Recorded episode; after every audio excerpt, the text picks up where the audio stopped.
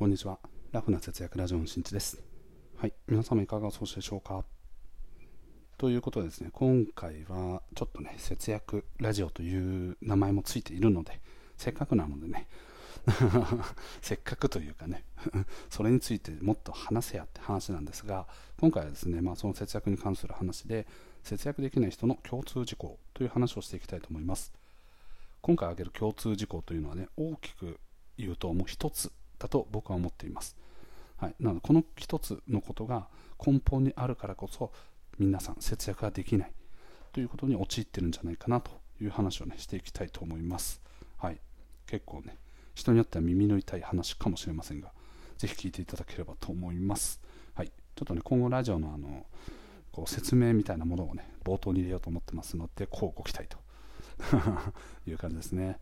はい、では早速本題ですけれども節約ができない人の、ね、共通事項どんなことなのかっていうとですね一つ。それはですね情報収集能力が異常に低いということですね。はい。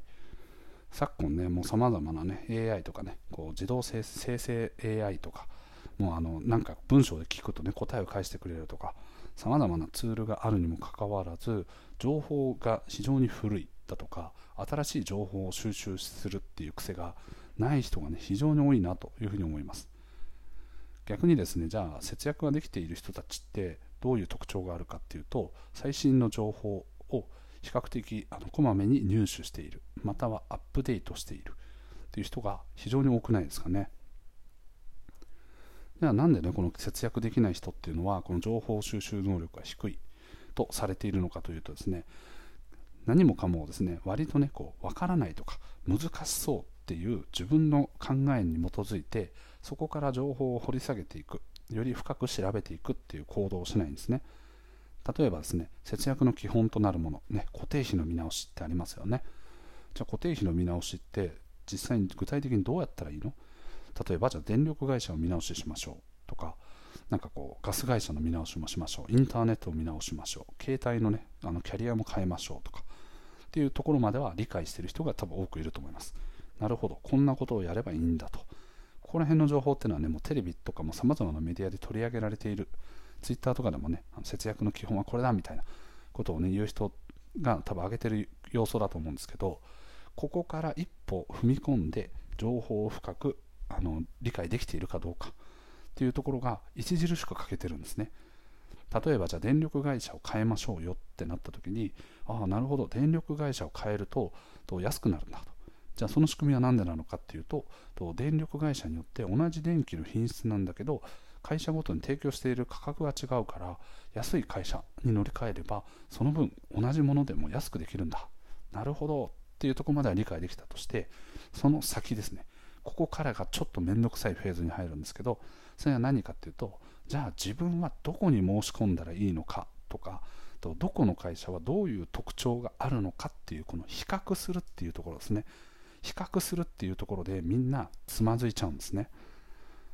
だってどこの会社はいくらでとかってエクセルでわざわざまとめないじゃないですか。はい。ね、あのそんなことするの僕とか 節約とかにねあの意識を向けている人とかの場合だと何回もこうねスマホとかであこの会社はいくらかふむふむでスクロールしてあ B っていう会社はいくらなんだ。ふむふむあれ？A って会社いくらだったっけ？みたいなのをいちいちこうスクロールしてね探して比較してみたいなのってすごい面倒くさいんですよね。だったら今一回見た時にその得られた情報をあの自分自身で比較できるように表にしていったら楽じゃないですか。それを何回も何回もね見返してあれいくらだったっけ？あれいくらだったっけ？とかねそういうのとかどどういう違いがあるんだろう？この違いって何なんだろう？とかそういうのがねあの後々こう深掘りするためにはやはり何か書き出すとかそういうものをねした方が断然見やすいんですね。だからこう表組とかってすごい分かりやすいですよね。サイトとかでもランキング第1位から10位みたいなのが表組になっててで1位はねこういう商品いくらです。Amazon だといくらです。楽天だといくらですとか。そういうでレビューはこれぐらいですとか。っていうのは表になってるとああなるほどなるほど。あはいはいはい。あじゃあこれが一番自分にも特徴的にも合うし価格的にも全然許容できる金額だね。じゃあこれにしよう。ポチみたいなのができるわけですよね。なのでこの比較をするための情報収集を皆さんね結構ね苦手な方が多いんですよね。この節約できないっていう人の特徴として。で本当にもう全く節約ができない人としてはあ今のはねこうちょっと節約に意識を若干持ってるけどうまくできない人の特徴ですね。で逆にもう節約が全くできない意識が全く持てていないっていう人の特徴としてはそもそも全部が面倒くさそうとか、ね、あの難しそうとか、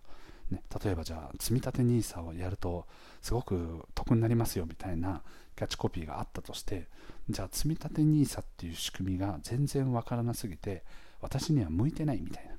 ことをね考える人ってのは結構いるんですよね。向いているかどうかを判断するためにはそれ相応の情報がないと向いてるかどうかって判断できないですよね。例えばじゃあ積立 NISA って最低いくらからできるのかとかと、ね、辞めたい時に辞めれるのかとかなんかこうマイナスになるリスクはあるのかとか、ね、そんなものをねいろいろと調べていくと月額最低100円からできるし辞めたい時に辞めれるしただマイナスになる可能性もある。でマイナスになる可能性はあるけどじゃあマイナスになりそうだったらもうやめちゃうっていうこともできるし月々 100, 100円とかからできるんだったらまずはやってみたらいいんじゃないかとかね。ああ私はね月々1万円貯めるのはちょっと今の財政的に難しいなとかっていうことであればじゃあ100円または1000円とか500円とか少額からやっていこうよとかっていう判断にもなるはずなんですけど積み立 NISA、うん、投資なんでしょマイナスのリスクあるよしかもね、月々絶対にこう積み立てていかないといけないでしょ。私はそんなお金がないよとか、僕にはそんなのは無理だみたいなものをですね、自分の中で勝手に解釈をしちゃって、結局何も取り組まない、行動に移せないということにね、つながってくるんじゃないかなと思います。なので、やはり情報収集能力を高めていくことによって、意外と簡単だねとか、あ、これだったら実は自分もできたんだ。今までやんなくて損したみたいなことって結構あると思うんですよね。事実僕もですねあの節約に関しての意識はもうねかれこれ9年以上持ってるんですけどその中でどうしても投資っていうのはね若干自分の中でこう壁があったんですよねで何であったかっていうと投資に関しての知識が全くないかつ投資って難しいよねとかあとは友達に話を聞くとすごいマイナスになってもう2倍のマイナスになって逆にこう2倍の金額を、ね、払わないといけなくなっちゃったとかそういうね悪いところの話ばっか聞いてたのでとあじゃあ自分もねあこれは嫌だなと自分は堅実に貯めたいなということで、まあ、貯金っていうねあの選択肢を取りながら投資というものから距離を置いてたんですけどどうやら話をねあのゆくゆくそこが時を経て投資ってなんかいろんな方法があるんだっていうことに気づいたんですね、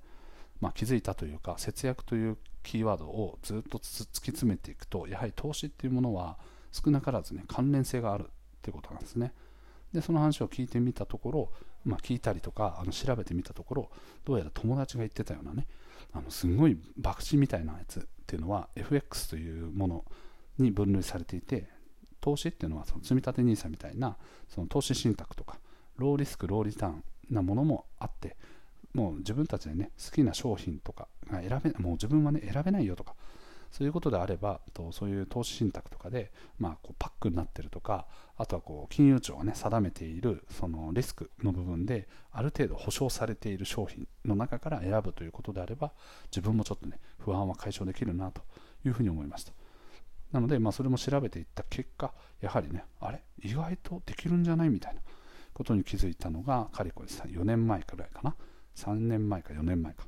はい。でそこからね、積立 NISA とか一般 NISA とか、まあ、イデコとか、投資信託とか、まあね、我が家のあのその資産を貯めている約60%ぐらいは今投資に回しているという感じですね。はい、で残りの40%は銀行に貯めてる。あの僕はね、青空銀行バンク支店っていう、今業界の中でね、最高金利の0.2%の銀行に入れてるんですけど、まあ、それもね、あのじゃあ銀行ってお金入れててもね、なんか昔学生の頃とかなんか利息1円みたいな何この1円みたいな え取られたの？みたいな って思ったりとかしてましたけど、はい。ね、だったらあ利息という仕組みがあるんだったらいやそれは高いとこがいいよね。じゃあ高いとこどこなのよ？っつって調べたらそこだったんですね。といった感じでですね、まあ、情報っていうのは、まあ、意外とね調べてみると意外と難しくないんだなってことは結構あります。はい、今はね僕の投資の話とか節約に関しての、まあ、一例だったんですけどまあ、こういうねあの僕の中の実体験で一番大きいところで言うとやはりですねフリーランスになるっていうことなんですね、まあ、なるっていうかなったっていうこと。これ自身もやっぱねすごいハードルが高いとか僕なんかには絶対無理だよねってずっと思ってたんですけどあのフリーランス個人事業主になったことで、まあ、その増える支出だったりとかあとはこう経費になるものとかね、まあ、最終的にじゃあ手取りってどれぐらいになるんだろうみたいなのとかかかるお金とかどうやって仕事を取るのとかっていうのを今まで全く調べない上でもう自分には無理みたいな感じで思ってましたが実際調べてみたらあれ？なんかうまくやれそうな兆しあるよねみたいな。でダメだったらもうもうなんか会社員に戻ればよくないみたいな、はい、個人事業主って自分で仕事を勝ち取って自分でこう成果を上げてで自分の評価をもらうっていう機会ってなかなかないんで、まあ、そういう経験をねしたっていう人物の方が何もしてない人よりか価値があるなと思ったので、はい、結果的にはねよしじゃあまずはやってみようということで幸いにも今現在4年ぐらいですかね、はい、あの継続してられているという状況ですね。うん、なので、まあ、節約に関してだったりとか、まあまあね、節約というよりかは、まあ、人生においてね、この情報弱者と呼ばれている非常に情報に疎い人とか、どっかですぐにかなり手前のところで自分には向いてない、バサンみたいなものをこう敷いてしまうようなことがあると、どうしてもね、節約ができないとか、人生ね、もっと得すること、あの詐欺とかじゃなくてね、しっかりとあの本当に得できるようなことがたくさんあるのに、人生においてもね、そのお金の部分でも負けていってしまうという経験ををしていってしまうんじゃないかなというふうに思います。なので、まあ、今回の、ね、テーマである節約できない人の共通事項、それはやはり情報収集能力の低さ、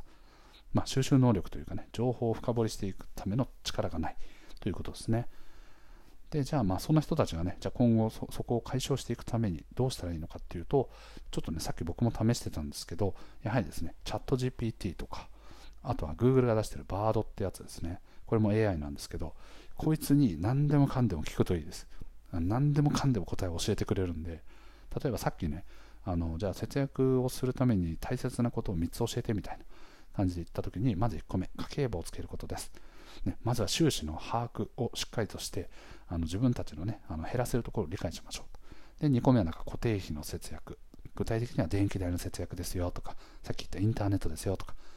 みたいな感じでね、まあ、まあ3つぐらい出してくれてて。でその中でねじゃあ家計簿をつけるってなった時にズボラな僕でもじゃああので継続するためにはどうしたらいいの？とかって聞いてみるとなんかねあの確かにズボラな人っていうのはとこう継続できない。で継続できないのはなぜかっていうと難しくしていってしまうとか複雑になっていってしまうんでまず初めは簡単にやっていきましょうということがね書かれてました。でそれに対してじゃあ簡単にやっていくって言ってるけどじゃあそれって具体的にどういうふうにしたらいいの？とかあのなんかこうつけていくね感情の項目とかってなんかどれぐらいの数最初持ってばいい持ってればいいの？みたいな感じで書いたらまずはもう固定費と変動費に分けるっていうところからでも全然いいよと。ちなみに固定費はこういうことだよ。変動費はこういうことだよ。みたいな感じで全部返してくれるんですね。はい。凄まじいですね。はい。あの Google のねその僕はさっきやってたのは Google のバードってやつで最近出たやつなんですけど、まあ、Google のねこう検索エンジンがあの世の中のねインターネットのページをクローリングしていてでそこから得られた情報をもとにこう吐き出している形になるのでとウェブページとかでねこう掲載されている情報とかそいつらが持ってくるわけですね、はい、なので信憑性がある程度高いものが多かったりするとか。もちろんそのバードっていうのが苦手としている領域とかも様々あるので今回はねあくまでもその浅いところの情報から少しずつこう深めていくみたいなところをねあのやりたいということであればこういう方法をしていくことによってなんか人に聞いたりとかね自分でこうキーワードをこう捻出してどうやって検索すれば、ね、自分のお眼鏡にかなうものがあるのかって分かんないじゃないですか。だからそれらをですね、まあ、人とこの AI と会話をしながら会話で返ってきたことに対して分からないところを質問していくみたいな形式をとっていくことでこの情報の、ね、深度というのはかなり深まってきます、はい、なのでまずはこのねバードって呼ばれてるものもねなんかすごい難しそうだなみたいな。それとも鳥なのかなみたいな。はい、あの鳥のバードとは違いますね。BARD なのでバードっていう感じなんですけど、はい、Google バード使い方とかで検索してもらうととまず Google アカウントでねあがない人は作ってであの特定の URL バードの URL にアクセスするともうあとはテキストを打ち込んでおしまいみたいな感じで書いてあるんでぜひともねやってみてください、はい、これでね、聞いていただいた方に関して、まあ、より節約をしていきたい人とか、あとは今現在全然できてないよという人に関しては、こうやって情報収集能力をより高めていく癖っていうのをつけて、なんでどうやってとかっていうのを AI だったら死ぬほど教えてくれるので、はい、あの人に聞くとね、もうしつこいみたいな ことにもなりかねないんですけど、相手はロボットなので、いくらでも聞いて大丈夫です。はい、なので気兼ねなくね、それを活用しながら、はい、あの家計簿のフォーマットちょうだいとかって言うとね、もしかするとくれたりするかもしれないですね。なので、いろいろ試してみてください。ちなみにチャット GPT とかに関してかなか、 Notion AI だとか忘れちゃったんですけど、まあ、あの例えばねこう電気、電力会社とかの月額料金とかを表組で表してください、比較してくださいとか、なんかそういうのをね、あの文字で打ち込むと、表で出してくれたりとか、グラフで出してくれたりとか、様々してくれるので、うまく活用してみて、そして今現在超話題になっているこの AI というもの、自分にはね、これ自体も無縁だと思ってるかもしれないけど、自分の人生をね、より効率的に楽に、ね、あの成長できるための絶対的に使った方がいいツールなので、まずは使ってみてください。はい。ということで、今回の配信は以上です。最後まで聞いてくれてありがとう。また聞いてね。バイバーイ。